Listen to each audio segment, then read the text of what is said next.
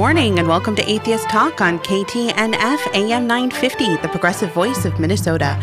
Good morning to all of you joining us locally by radio and streaming online. We appreciate you tuning in. Today is Sunday, July 28th, 2019, and I am your host, Hertzie Hertz, here in studio with Maddie Love and Greg Laden, and via phone we have Lynn Fellman. Today we are talking about art and science communicate art and science communication, being human for the future. Lynn is our special guest, and some fun facts about Lynn is that she is from Minnesota, or Minneapolis is her hometown. She moved to DC about five years ago to be at the crossroads of science, history, and museums. Oh, Minneapolis isn't this crossroads? I'm so disappointed. and she has biked 600 miles from St. Paul to St. Louis along the Mississippi. Her credentials include Science Fulbright Scholar to Israel for Evolutionary Gen- Genoma- Genomics. Genomic, thank you. it's early in the morning. Collaborated with Nina Jablonski on a book about evolution of the human skin color, Skin We Are In, and she's the artist in residence at CSHL, which I don't have what that stands for. Lynn, what does that stand for? Cold Spring Harbor Lab, and my apologies for the acronym. That's just not good, smart use of jargon. eh, it happens. It happens. But this is an open conversation, and we welcome and encourage listener interaction with your phone calls to 952 946 6205, your emails to radio at mnatheist.org, tweet us, or check out the Facebook page at Atheist Talk. The phone is only available when we are live, but you can always email, tweet, comment, whether we're live or you're listening to the podcast. Maddie, Greg, Lynn, good morning and welcome to Atheist Talk. Good morning, and thank you. Morning. Yep, good morning. Thanks, Hertzie, for that nice intro. Thank you. So, art, science, so many people think that these are two completely separate things. Convince me otherwise. well, I, actually, if I can make a comment uh, to begin with, I on the way down here, uh, Huxley and I were listening to the radio, and you had on this very station Michael Shermer being interviewed on uh, philosophy talk or something like that. I see some cringing here. I don't know. Not Shermer fans. Yeah, that's not, it. okay, well, not Shermer. What, yeah. what I, I uh, for smart I, guy though. He's a smart guy, but what I what I heard him saying, what I heard him doing was making the Serengeti fallacy about every three or four um, sentences, and it was kind of. So I'm going to write something about that, but um, it, it's it's. I think it, it's a communication thing. Art and science are both forms of communication in a sense. And in, in, in the uh, the scientist is the translator between the natural world and the rest of us.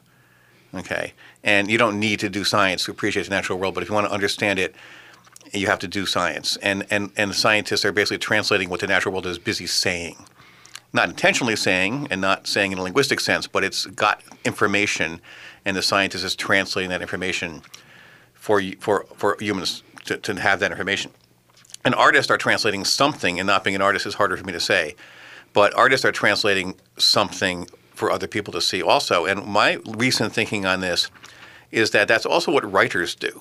And I consider myself to be a writer. And in fact, Sungudogo, The Search for Sungudogo, my, my novel, has just been put out on Kindle yesterday. Ooh. So you can go go buy it, all the 10, 20,000 listeners. Timing when? It'll be uh, in paperback form in the next day or two. Anyway, um, writers do that too. And what we are seeing now is a big shift in information and focus on how we produce the rhetoric and the communication that we do publicly. Like, how do you title a newspaper article? How do you write the first paragraph of something so people will get a, a sense of it and, maybe read more? How do you make things clicky and how you make things sticky? As my friend Joe Brown would say. Clicky means, yes, I got your attention. Sticky means, I've changed your brain cells slightly for the medium to long term. And how do you do that? And that's a writer's problem. But then I realized that's actually what all the scientists and artists are doing too. That, that this actually, to me, literature and writing links together the concept of science. This is my latest thought. It might be completely wrong. Literature and writing links together the concept of what we usually think of as fine art, graphics art, and science. Ah, that's perfect, Greg. That's that's brilliant. Too, Greg, can you say something about your background because um, I come from the arts, you come from the sciences. Can you just say a few things if people don't know who you are? Sure. Sure. For, for many years, I, I have, a, I have an, uh, even though I'm a very much a strong advocate of modern education, I have a very untraditional educational background. I never went to high school and I didn't really go to college. But I did get my PhD at Harvard studying anthropology, in which my um, work was with the Efe Pygmies of the what is now the Congo of the Ituri Forest. Which, by the way, not to keep coming back to it, but that's where many of the stories come from that are in the novel that just came out. Anyway, um, and so I, I, I became a I was a person who studied archaeology in North America, and basically my job was threatened. And I, t- I realized I was going to have to get a higher degree to keep in my position. So I went and took a class from David Pilbeam and Andrew Hill and John Barry at Harvard in human evolution, and I knew nothing about it beforehand. And then after that, I never looked back. I just that's all I've done. All I did for my graduate career and years afterwards. Um, and then more recently, being largely disenfranchised with the um, with academia, I've left academia and I'm now I do private consulting, teaching, writing. But my interest is in for a long time I spent time in the trenches fighting on the behalf of evolution against creationists, and then that shifted to fighting in in the trenches on behalf of science, especially with respect to climate change. So I work now a lot on climate change. I have one peer-reviewed publication on the topic, so I'm not a super scientist in it, but I am a scientist, climate change scientist technically, and so I do a lot of communication and writing. I work with a lot of the top scientists that are working in different fields on that, and we do a lot of public information and public um, discourse on, on climate change. Yeah. Well, that's uh, that's where I jumped into with human evolution. Um, I have my studio in Minneapolis, and I love Minneapolis, you guys. Um, and just happily to be working away. But when the uh, human genome was sequenced, and then when some of the very early direct to consumer kits were available, I grabbed up one of those kits, and that was in 2005. And I absolutely couldn't believe it that I could be part of the experiment, really, um, to send in my DNA and find out something about where we came from. Because that was, I just never thought in like my lifetime, our lifetimes, that we would know some of that. Um, there was all, there was just limited information in fossils and other materials that um, archaeologists, anthropologists are finding, right, Greg? Yeah. Yeah. Yep. And then when, and then what really blew my mind when we could start to get ancient DNA and then contemporary DNA to really understand human migration. And that's where I just started just to do all the work that would communicate these amazing ideas, this amazing story that we just didn't have access to in any other way. Also, coupled with, just like you were saying, Greg, um, the anti-intellectualism, anti-science, that that was um, really disturbing to me. So I figured if I could do something with images and storytelling, it might be a way to get to people and not scare them off um, right away with words like evolution and yeah, that's where I'm coming from. And so, could you tell us a little bit about, like, maybe your latest project, Lynn? Oh, sure. Um, well, I've worked in, with a lot of different materials, trying to figure out, looking at different ways to express some of the ideas to see what, as Greg just said, what is what is sticky, what what people respond to.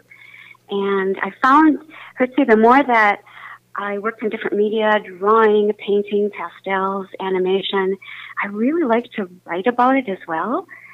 And so what I'm working on now is an interactive ebook.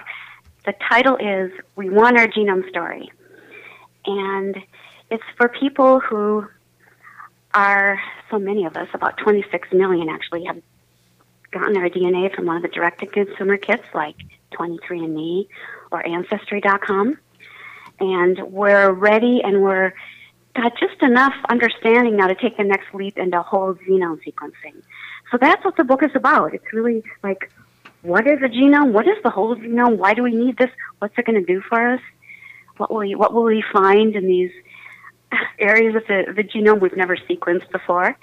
Because these these kits that we've been using, even some of the medical ones, most of them, only sequence about one percent or less of our DNA. So there's a lot of information there we're not getting at. So the book is coming out on Apple iTunes this fall. And can you say the name again of the book? We want We our want genome? our we want our genome story. Okay. Yes. Yeah. Sounds got like about a chant. 60 illust- Oh, I'm sorry. I keep talking. No, it's What okay. what was- I just said it sounds like a chant. does it? It Yeah. probably is in the book. Yeah, get it, know it, own it. Yep. So the character is an artist who goes on a journey, and she takes two paths, and one path is where she meets bioinformaticists and um, pharmacogeneticists and genome editors, people like that that are the behind the scenes that we normally wouldn't meet, um, genetic counselors. And the other path is where she gets cancer. And so it's looking at a lot of the uh, interesting new products, um, digital apps, um, methodologies for understanding cancer and treating it. And I, I have seen earlier drafts of this work, and it is pretty spectacular. Oh, thanks, Greg. I was going to say it sounds awesome though. Uh, Maddie, I don't know if you caught the cancer part. So Maddie and I listen to a, a comedy podcast that watches Christian movies, and oftentimes a character's mom will get cancer, and that's how they they turn from being an atheist into a believer. So I had to admit there's a slight smirk because I was like, oh wait a minute. I feel like I've heard that. In this case, it's science. Exactly. And, you know, as a, a person, a relative of mine actually got cancer at one point, and when people were asking, "Oh, is this turning you to to to God and such?" They were like, "No, actually, I feel better not knowing, or that this isn't some weird test thing." Anyways. Please stay with us through the break. We will return to Atheist Talk with Maddie, Greg, and Lynn. I'm Hertzy Hertz, and you're listening to AM 950 KTNF, the progressive voice of Minnesota.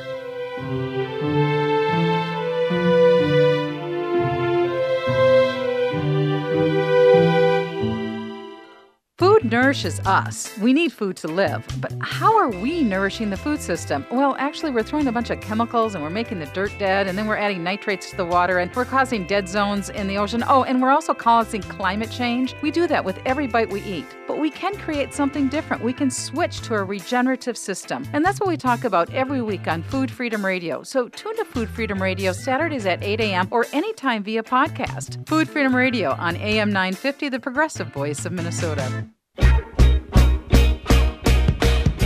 I'm Richard R.J. Eskow, and this week on the Zero Hour, we'll be discussing political corruption, Wall Street shenanigans, our corporate overlords, digital dystopia, and maybe throw in a surprise or two as well.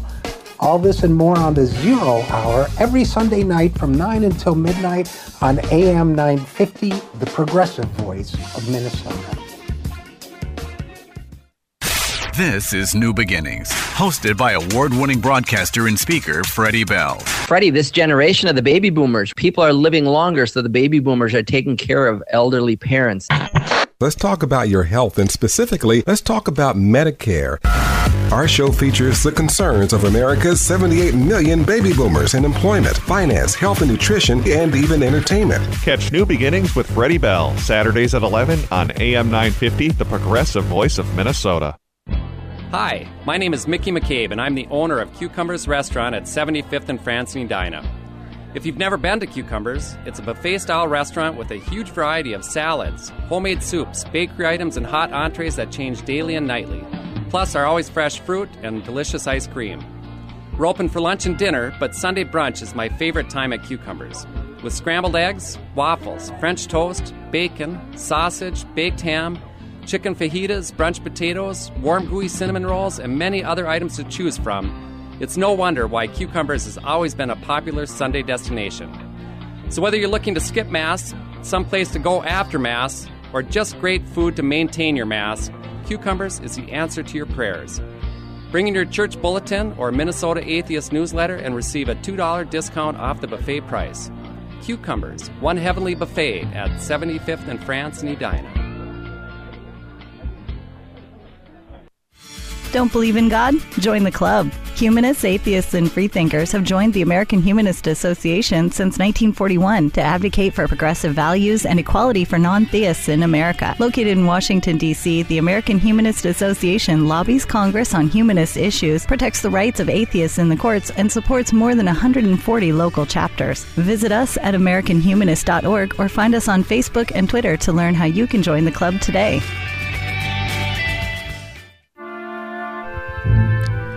Welcome back to AM 950 KTNF, the progressive voice of Minnesota. You're tuned in to Atheist Talk, and I'm your host, Hertzie Hertz. In studio with me is Maddie Love, Greg Lan- Laden, and via phone we have Lynn Fellman. Atheist Talk is produced with the funding from Minnesota Atheists and Cucumbers Restaurant in Edina, Minnesota. Please consider visiting our sponsors, and if you do, let them know you appreciate their support of Atheist Talk. If you'd like to advertise on this program and help keep us on the air, please contact us at radio at mnatheist.org. As for the here and now, if you'd like to get involved in the conversation with Maddie, Greg, Lynn, and I this morning, you can call us at 952 946 6205, email us at radio at mnatheist.org, or tweet us at, at atheist talk, or check out the Facebook page. Maddie, Greg, Lynn, welcome back. Thank you. Yes. Thanks. So, mm, Greg, I know you wanted to get into the genome. Kit. Yeah. Let me ask Lynn a question, and I think Maddie may have a question Yeah. also. So my question is this: I got a kit recently for a gift, and just around the time that I got the kit, kit, I started seeing all these news stories about how people who did this got arrested for felonies they had committed years ago, et cetera. And I don't think I've got left DNA behind at any felony sites that they know about. It's quite possible. but Great. Now I'm getting worried. but you know, I, I'm just wondering. But seriously, um, what's your do, do people people have the uh, concern that there's a, a privacy invasion that I'm actually no longer own my own alleles if I do this or something like that? Uh, what do you say to people who have those concerns? I, well, it's a valid concern, and we need we need legislation, we need safeguards, we need like I don't know, just security methods so that when so we can own our own DNA and and give it to, share it to whomever we wish, but but definitely have p- power with our own DNA. On the other hand, um, n- there are no secrets anymore. Once that data is out there, um, there's no privacy. They they can know who we are. Um, it's something that George Church addressed really early on, um, over 15 years ago, when um, he did his um, first project to sequence 10 people and uh, shared all of their data. So I, I don't know where this is going, but we definitely need probably some third party good companies to step in and, and start to manage this better. We do have one piece of legislation that um, from five years ago called GINA, and that was a protection from employers and in using our health data. But that has some real gaps in it as well. What do you think, Greg? Oh, well, I, I don't know. I do remember you and I interviewing George Church, but more, more recently than that. But uh, I just don't know. Um, one, I, I kind of agree with something you implied, which is there's so many of us that have committed these earlier felonies that um, you know they can't possibly expend the resources to. I mean, it, it, you're just like walking around in a big mob. You're one of a billion people, and so when a little meteor hits the, this town square, it's not going to be you. Um, so in a sense, there's to some extent safety in numbers. On the other hand, the ability to crunch data at really huge uh, um, quantities of data efficiently and effectively, and um, trace it down to a person. So I don't know if my concern is more from watching a few episodes of Criminal Minds where Penelope sits there and wiggles her fingers, and all of a sudden we know who did it because they took a kit, or if I'm, uh, you know, it, it seems to me that the whole idea originally of making a gene something that you can patent was a really boneheaded move to begin with, and we're paying for that. right. Yep. Yep.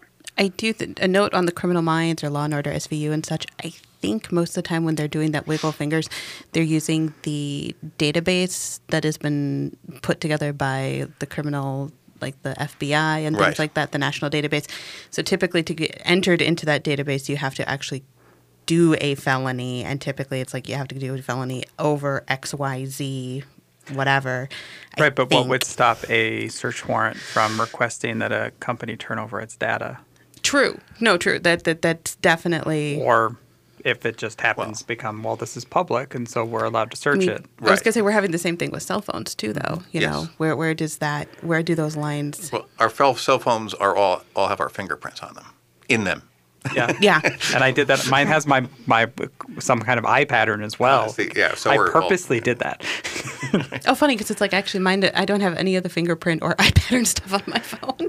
Well, I think we had something here in Minnesota similar to this, in that I don't know if the Minnesota Department of Health ever instituted a policy or if they were just discussing a policy.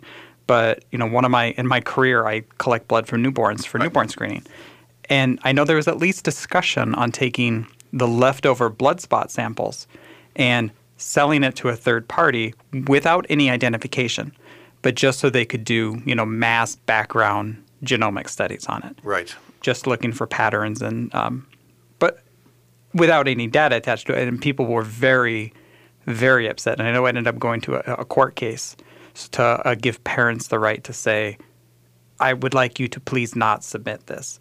And to be fair, I don't know that the Department of Health ever actually submitted any samples or sold any samples. I just know that it was at least a discussion. Mm-hmm. I remember you doing that, and there's been a number of cases like that where various research projects, someone's got a research project, they get someone to uh, agree to this research, or there's a legal requirement for them to do this thing, and then suddenly because this is my lab, this is my research, I got this big grant from the NIH, it lets me do these five things, so I'm going to use this for the other four things too.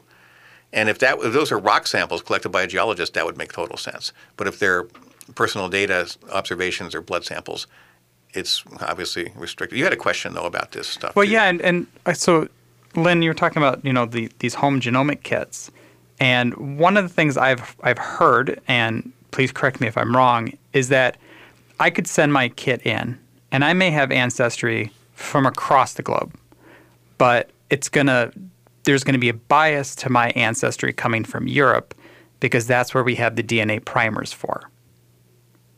That's right. It's a twofold um, kind of approach here. It's not only do um, the different direct-to-consumer companies have have different ways of looking at your DNA data. They use different different methodologies. They look at different markers in your DNA to under to give you information. So there's that factor, but also when it's aligned with a reference genome, which is what the National Institute of Health has been building, um, that source information did come originally from only about seven people who lived in the Boston area, and about 70% came from one man. So the reference genome, is, in fact, is also not very diverse. So you're absolutely right, Maddie, that it's, it's, I look at it this way, that direct-to-consumer kits, I think, are, are a really good first step.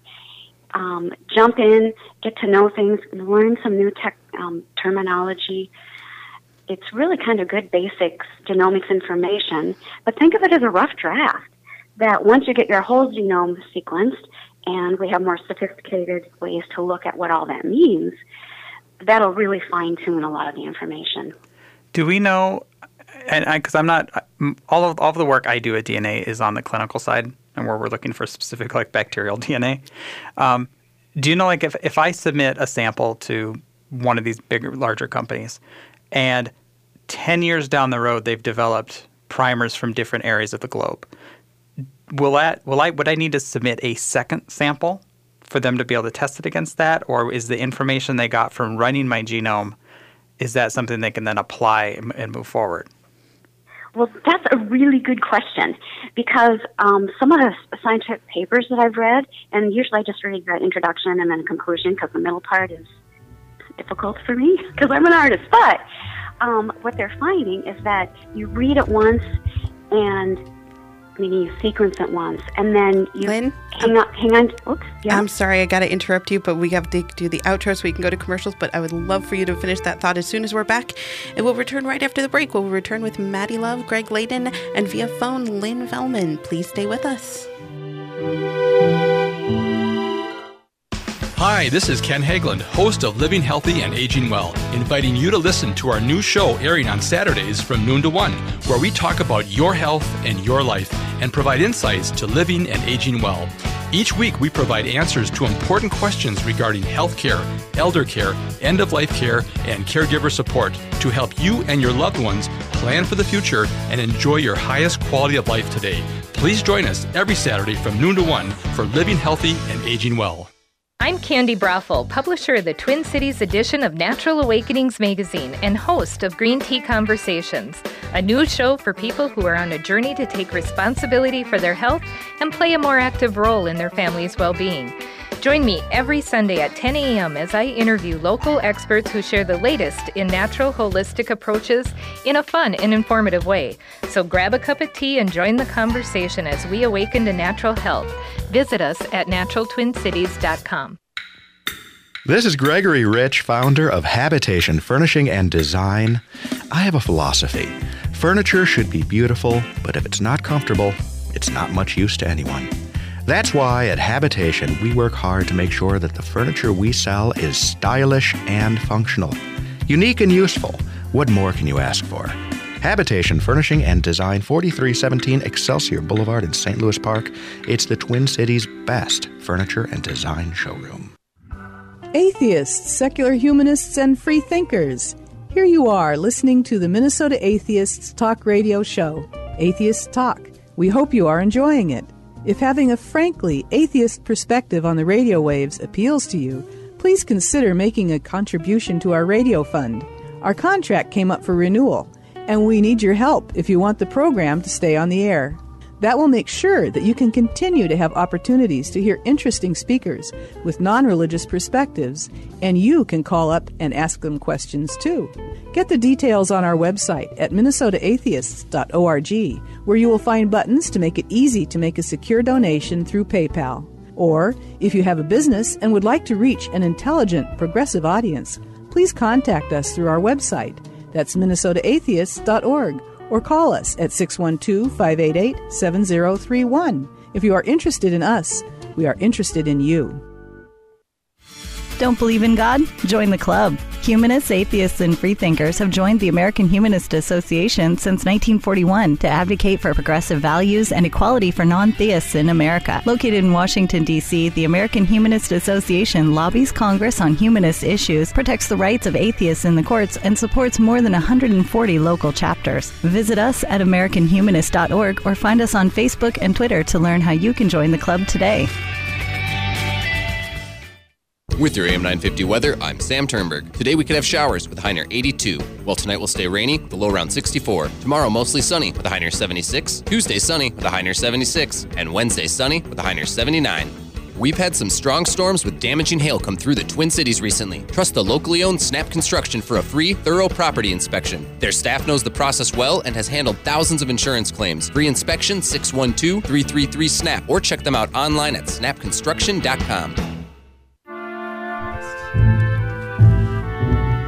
Thank you for tuning in to Atheist Talk on AM 950 KTNF. I'm your host, Hertzie Hertz, and we're having what I would definitely classify as a fascinating conversation with Maddie Love, Greg Laden, and Lynn Fellman.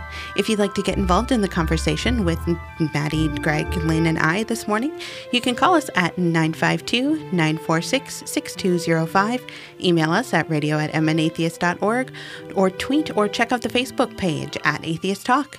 Before we continue this conversation, there's a bit of housekeeping I need to attend to. I want to note that our dedicated group of volunteers and the generous donations of you, our listeners. You help keep Atheist Talk on the air and in podcast form. I also want to note our generous donors who are wonderful and amazing. And if you want to help keep Atheist Talk on the air, you can donate either via our Radio Fund page or our Patreon, where you can get extended interviews at www.patreon.com slash atheist talk. Minnesota Atheists is a 501c3 tax-deductible organization, and we couldn't do the show without you, and we deeply appreciate your support. Music for Atheist Talk is by composer and member Brent Michael Davids and is used with permission. Please note all our opinions are of the guests and hosts only and do not necessarily reflect those of the Minnesota Atheist Organization. And now with that mischief managed, let's get back to our conversation with Maddie Love, Greg Laden, and Lynn Fellman. Welcome back, everybody. Thank you. So, Lynn, you were, you were, you were talking about Maddie's question. You know, and we were um, all, all four of us chatting behind um, the scenes there, and Maddie and Greg, you two fellows, um, had this, a, a much a lot of thought, a, a, lot a better answer than I was giving. So why don't you just go ahead and explain some of the things you were thinking about? Well, okay, I'll just I'll just summarize that really quickly and then add in another thought I had, which was, first of all, yes, uh, we think we are not sure, but we think that when they take your sample, they they test for certain alleles. An allele is a variant of a gene, so everyone's got a gene to do a certain thing, but Scandinavians have a different version of it, and Chinese people have a different version of it, so on. Um, and they test for those alleles, so now you've got this data set, but they don't presumably preserve a sample to later rerun it for free on you and then send you an email saying, oh, we also found out you're from Corsica. Um, so, but those alleles themselves are understood to have a certain meaning now that may change over time. So you have a gene that says you're from Scandinavia, then we later discover that exact allele is actually found among everyone who has Viking ancestry from the 12th century when the Vikings were going back and forth between Iceland, Scandinavia, Hungary, and Egypt a lot. Um, which they were. And so it turns out that they refine the data, so they gain information on it. Or they might find out in a certain allele that they pointed to a certain part of the world is actually a general human human phenomenon, and it turns out that was there's no information from this allele anymore. So now you know less than you used to know. I'd like to add uh, two quick comments. One is yes, as Maddie suggested, there's oversampling in certain parts of the world. So if you use that one NIH one database only, everyone's from Dorchester, Mass. Uh, so uh, no matter what, but um, but uh, there's oversampling in Europe, and there's severe undersampling of certain populations because of an assumption that if we take one person in this culture, we've got the entire culture represented. That's right. the, the entire Efe pygmy, or sorry, the entire Efe pygmy genome is represented by I think a single person. The entire Bushman genome is represented by that's the, all the people who lived all over Africa for thousands of years is represented by I think five people. So. Um, there's lots of other African stuff, but anyway, there's undersampling and oversampling. But more interesting than that is there's a difference in how we conceive of these alleles. I think. First of all, an allele that's unique to an area might the exact identical allele could, e- allele could easily be also unique to a different area. It might be a single base pair substitution or two base pairs. The chance of that being somewhere else in the world is over 10, 20% probably. So there can be identical alleles from different parts of the world, or alleles that the primary is seeing as identical is even more likely. The other thing is we think of genes as being parts of clusters of groups of people that have cultural and ethnic identities. That is utter balderdash. There isn't a Scandinavian genome. There isn't a German genome. What there is is a landscape across which alleles vary over time. So we put these things in our modern historical context. You know, Scandinavia, even when the Scandinavia, even when King Charles of Scandinavia was was marching across Europe, there wasn't a Scandinavia. There wasn't a Sweden. There was a city in which some people lived that called themselves Swedish countries did not exist. So through most of the time of human history, the things that we use now as concepts to identify people and our ancestors, they simply didn't even exist then. So so it's and, and alleles and genes are not physically in time and space what that modern conception thinks of them as. And I hope that that's our next revolution in thinking of of, of being more geographic and sort of gene flow about this rather than cultural identity about this. I think it's one thing that's awesome is that you were talking about how it's not just a gene, it's like a whole series of genes. And it's like that goes beyond like where you're from and such. There are so many things where where it's like people are like, oh, it's this one thing. I'm like, okay, actually, it's more like a series of things, and even then, that doesn't control X, Y, Z, and things like that. And it's like oh, yeah. the human body and, and our DNA and how things work out is so much more complicated than people realize. Yes. Yeah, that's that's right, Hercy, and it's and it's good to know too that we're really at baby steps, the beginning of the genomics re- revolution and something to think about too as we think about the 50 year anniversary of going to the moon. This is, in a way, our moonshot, our generation. So people that are alive today, um, you know, since 2003 when we've had sort of what they call the finished sequence of the human genome, we're of this generation who really are like the model organism. We, we're the we're the first um, people in the experiment. So it's we know a lot, but still, it's yeah, it's there's a lot more to know. I just hope they put a line, a, a, a, column, a variable in the database for something like yes, no, gene inserted by genomic experiment or gene altered by CRISPR, because yeah, that's going to be a relevant factor in the beginning. Lynn, I want to just to get maybe in a whole different area. I want to ask you something. I was thinking about so I think about what we're going to be talking about. I thinking about the art that you do and other people do as being. I had made a joke to you about, you know, why don't artists just write a memo to express what they're saying? Um, and instead, why do they do all this art? Because it's extra expensive, takes more time, maybe it's more obscure to people. What is it about your art? And uh, those who haven't seen it, just go on the internet, look you up, and look at your art. It's got a certain look, it's got a certain feel, uh, it's got a palette. You have a very strongly defined palette. Um, what is it that is about your art that you try to do that is intentionally designed to communicate to people?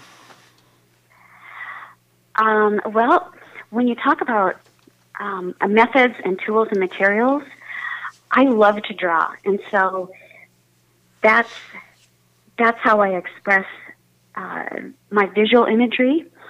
And so I pose um, a challenge to myself as an artist um, how to draw something in a unique way. The ideas can be um, familiar and maybe not unique, but if I can approach it with a different way of visualizing it, it can grab someone's attention. Um, and so, so there's that aspect of it. I also, I also think it's my job really to use color and use line, just like I say, to grab your attention. Because if I have your attention, then maybe I can hang on to you for a little bit longer and explain something. So that's how I think about the visual piece of my work. Um, um, in using, when I use um, traditional materials like paper and pigments, it's that sort of yummy quality we get with interacting with with those beautiful materials. Um, I also like to use the digital imagery because it's, the colors are just so vibrant, um, and they are really engaging as they you know leap out out of our screens. So that there's part of that part of it. But I like to really pair imagery with words to help expand a little bit more what's going on. I'm not essentially a fine artist um, who is more concerned about sort of the concept and letting people really interpret. I want people to go away with a little bit of information, a little bit of knowledge, and hopefully to, be curious and want to do explore on their own. So that's why I've used some data in my work, scientific data in my work, that's relevant and personal to individuals. So they kind of get the idea how personal this stuff can be, as well as part of a really broad picture of fitting into humanity and the human story. Can you? Um, can, uh, I want to just quickly mention because this is Minnesota Atheist. Um, Lynn Fellman is the person who did the cover for Atheist Voices in Minnesota. So everybody who's a Minnesota Atheist member has that copy, copy that book, and you can go look at that cover. But could you explain your DNA portraits? Because I don't think people may not know about that, and I think that's a. I mean, I don't know if you even do them right now, but it was kind of a big deal, and I was wondering if you could explain what what one is. Well, um, so the portrait is um, starts with process. So what happens is someone would like their portrait, and they'd like to um, include their DNA. So when if I would work with you, Greg, I would buy a kit for you, for you, probably from 23andMe or one of the other consumer kits, and we'd send that in, and we'd get some results back. The company that I liked best was the National Geographic Project, um, which showed the haplogroup roots that would come out of Africa. Um, and that was like a really good migration story of human evolution. So when I got that data back, then um, or while I was waiting for it, because usually there was a wait, I would have you come to my studio and I'd take some pictures. I'd ask you about your family history a little bit. But then I'd start to draw you and do pretty much a traditional drawing, likeness of your face. Um, but then when I got the data back and I would find out what your story is, being probably British, Irish, a little bit of that, being from the East Coast. Um, anyways, I'd show that haplogroup information that would be the migration coming out of Africa. And good thing about you, Greg, is I'd have your maternal and your paternal line from your mitochondria and your Y chromosome, so I could show both of those roots. And chances are it would come swinging out of Africa and up into um, across the Iberian Peninsula into Britain. But I bet you'd have some of your other ancient ancient ancestors going out east too, across into the Russian area. But anyways, your face would then be embedded in a map that would also have that data on top of it. And also, I would write about that for you. I'd give you the information and I compile a little story about your family and about what your DNA, what this information really means. Yeah, are you still doing those? Um, not so much. but you would if someone asked you, right? Um, and they're not free. my book. Yeah, when you finish your book, right? Um, it's yeah, they're great. Just people should look. I mean, it's a great, spectacular. I just, uh, I mean, I just, I know you want to say it yourself, but Lynn has the range, art range of. A lot of people work with raw materials; they make themselves, or like cloth and paper and stuff. And other people do a lot of digital work, and, and Lynn does both and everything in between. And th- these art projects, these uh, uh, the, the DNA portraits is sort of what brought Lynn to national attention. I think when they happened. Isn't that true for your career mostly? I think they're right. Yes, I've got some of that. Thanks, Greg. And also, uh, your, uh, we can talk about it more later, but uh, your palette, I think your whole palette and drawing style is designed to not only bring people's attention, but to bring their attention into the room in a pleasant and non-threatening way. So someone, tur- if you, if you were Hieronymus Bosch, people would look and go, Ugh, "What's that?" and then they'd be fascinated. In your case, it's like, "Oh, what's that?" and then they're fascinated. Slightly different affect, I think. I- I just know from the from the brief glance that I gave her website earlier today, I was like, hmm, it looks like something I should put on my wall. Ditto. Right. I've got some on my wall. Well, we will return to talk more about our walls after right after the break. Oh gosh, that just sounded really bad. I'm sorry. Um, well, we'll return with Maddie Love, Greg Laden, and Lynn Fellman. Please stay with us.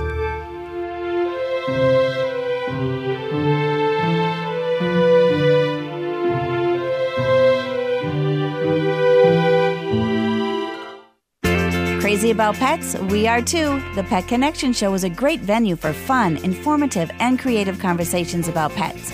Join myself, Kathy Menard, and Dr. Nicole Parole, along with guests who are leaders in the dynamic and growing pet industry, as we discuss healthcare, relationships, behaviors, and even political issues as they relate to our pets. So come, sit, stay for the Pet Connection Show, Sundays 11 a.m. to noon on AM 950 Radio, the progressive voice of Minnesota. Native Roots Radio is proud to announce we've added an extra hour. Yeah, Chuchke, one hour goes by too fast. That's right, Uncle Curtis. I'll have extra time to share important information about our secret animals. And report national and native news from all over the country and Canada. This new hour is sponsored by Robbins Kaplan LLP, dedicated to redefining excellence for high stakes litigation representation in Indian country. We are awake. Hi, my name is Mickey McCabe. I'm the owner of Cucumbers Restaurant at 75th and France in Edina. Many who have dined at Cucumbers are of the opinion that our buffet has evolved from an older, more country style buffet. They look at our 50 foot salad bar and can imagine a smaller ancestor with far fewer choices. An ancestor that didn't offer as many hot selections or have a bakery with fresh baked muffins and breads. Didn't offer homemade soups and lacked the fresh fruit and ice cream bar that Cucumbers customers have grown to love. But some will say, where are the transitional buffets? In addition, they look at everything that we offer and say that Cucumbers is irreducibly complex. If you were to move just one of our offerings, the entire buffet wouldn't function. Well, I would like to think that Cucumbers was intelligently designed, since I helped design it. But at the same time, it truly is an evolutionary step up the buffet ladder. And as always, if you bring in your atheist newsletter or church bulletin, you will receive a $2 discount off the buffet price. Cucumbers, one heavenly buffet at 75th and France in Edina. I've never met another atheist. Sure, you have. Non believers make up 12% of the population. Then where are they? You can meet us at book clubs, pub crawls, discussion groups, movie nights, monthly meetings. Okay, I get it. How am I going to keep track of all this? Easy. Sign up for Minnesota Atheist Meetup Group and subscribe to AWE. What's a meetup group? Meetup is an online networking site that helps people build communities. We have over 700 members with at least two events every week. And what is AWE? It stands for Atheist Weekly Email. It comes out every Friday and lists everything that's going on. How do I sign up? Go to the Minnesota Atheists website, minnesotaatheists.org. On the left, click on the words Get Awe Inspired. And for the meetup? Look for the red meetup badge on the right. Above it are the words Click here to check out the meetup group. I'm sold. Minnesota Atheists, Meetup, and AWE. What's that website again? minnesotaatheists.org. Welcome back to AM 950 KTNF, the progressive voice of Minnesota. You're tuned in to Atheist Talk, and I'm your host, Hertzie Hertz. In studio today with Maddie Love, Greg Laden, and via phone, Lynn Fellman, artist a science artist, which is super awesome. This is our final segment with Maddie, Greg, and Lynn. Excuse me. If you're curious about Minnesota Atheists, you can check out the Minnesota Atheist website. We have previous episodes. You can browse articles, book reviews, and peruse the calendar of upcoming events. You can also sign up for the Atheist Weekly email, which will give you links to upcoming events. We have a ton of activities going around the Twin Cities and outlying suburbs. If you enjoy the show and all that Minnesota Atheist has to offer, consider becoming a member of Minnesota Atheist while you're on the website. Membership has some great perks. Check out the hows and the whys on the website. And now back to our conversation with Maddie, Greg, Greg and Lynn. Well, we're having a very interesting conversation because the three of us in the studio cannot hear Lynn, but she can hear us. So in the last section, we brought up a question for her that maybe she can answer now, which is if you live in the Twin Cities, uh, our, in Minnesota Atheist Talk Radio is actually heard nationally. It's streamed all over the place, and we, Oh, have, yes. we have more listeners not in the Twin Cities and in the Twin Cities, I think. But, you should all come and visit us. right? And when the you Twin do, Cities is awesome. Where, if anywhere, in the Twin Cities now can someone go and see Lynn Fellman installations or artwork somewhere? Well, uh, the University of Minnesota had one right outside of the um, the medical the medical college. They don't call it that. The medical college. It's in um, a walkway connecting um, to the hospital, I believe. Over on the East Um, Bank. Yes, that's right. And um, the Urban Research uh, Building, that which is on the north side of Minneapolis, that's not quite the full name. They had that commission from university of the five people who represented the diver- diversity of the North Minneapolis area. So that was five portraits. I believe that's in their um, walls throughout their area because it was part of the original um, commission when they opened the building. And I think some corporations have it, but I'm not sure if you could get in the front door. I, there's, there's some also, you're right, there's some in Mayo as well, some of their um, more corporate offices. That's all that comes to mind, but thanks for asking. And did you do something at the Bell Museum once? I know you and I did something there once. I can't remember now. Well, they're, I think they're still giving talks at their new location there. And have you been to Um, the new location? No, I haven't, but I looked on their website this morning because they do have an artist in residence, not exactly a program, but they welcome artists Hmm. to work with their scientists there.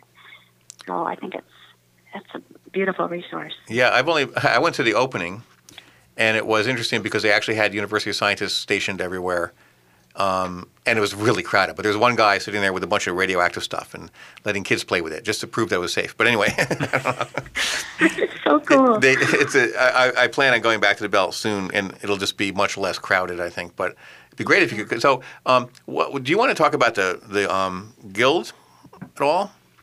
Oh, yes. Um, The, the gen- Genome Writers Guild, Yeah. right? And and how um, Herky and Maddie, thanks a lot for having some of the um, scientists from that group. It's the Genome Always. Writers Guild dot org is an organization of genome engineers. So it's essentially a scientific organization, but um, we welcome and encourage and invite members of the public to join.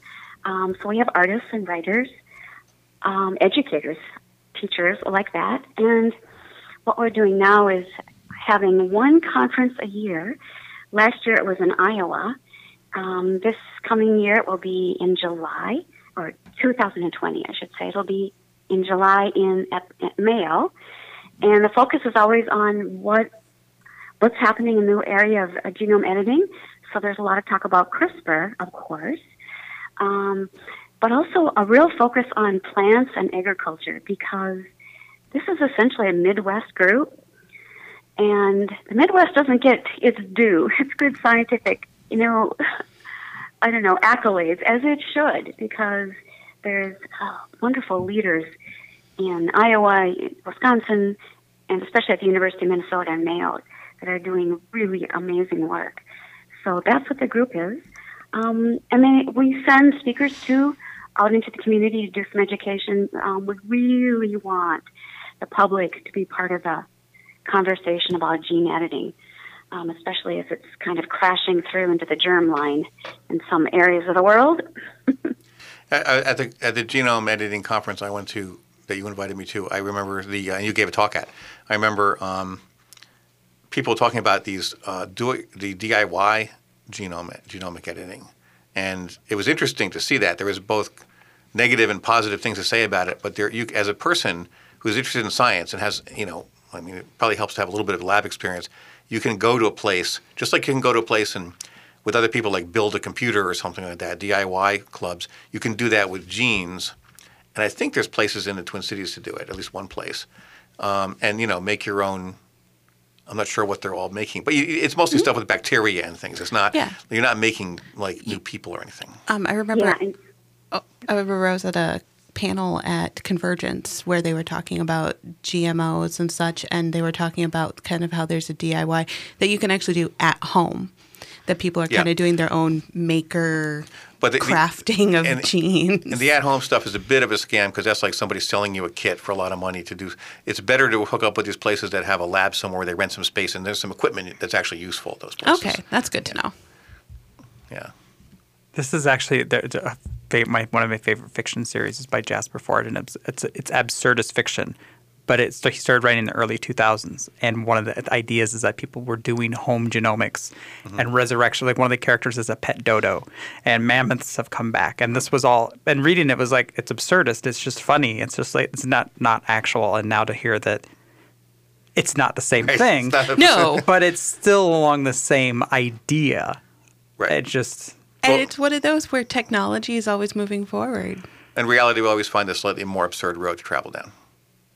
So I could have I could have a pet dodo is what I'm hearing. I love the fact though the idea of gene crafters because I'm I'm not an artist by any stretch of the imagination, but I love to craft.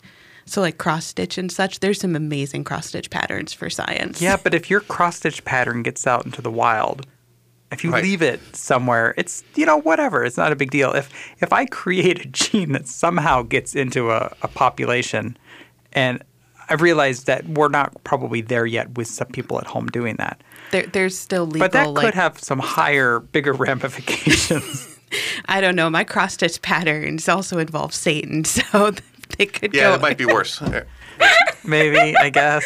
I'm just trying to start the next Satanic panic. Well, I'm just thinking of like um, I don't remember how many years ago. I think it was during the the, the last H1N1 uh, outbreak, and there were scientists. There was a controversy because some there were groups of uh, scientists that were trying to recreate very virulent strains of H1N1. Oh, so that they could study it, and there was worry that that could actually get out, right? Sure, and and infect more people. So So, well, we have about a minute left. Lynn, do you have any final words? And also, where, well, we know where physically to find your work. Where can we digitally find your work? Um, well, you can look at my website, which is fellmanstudio.com.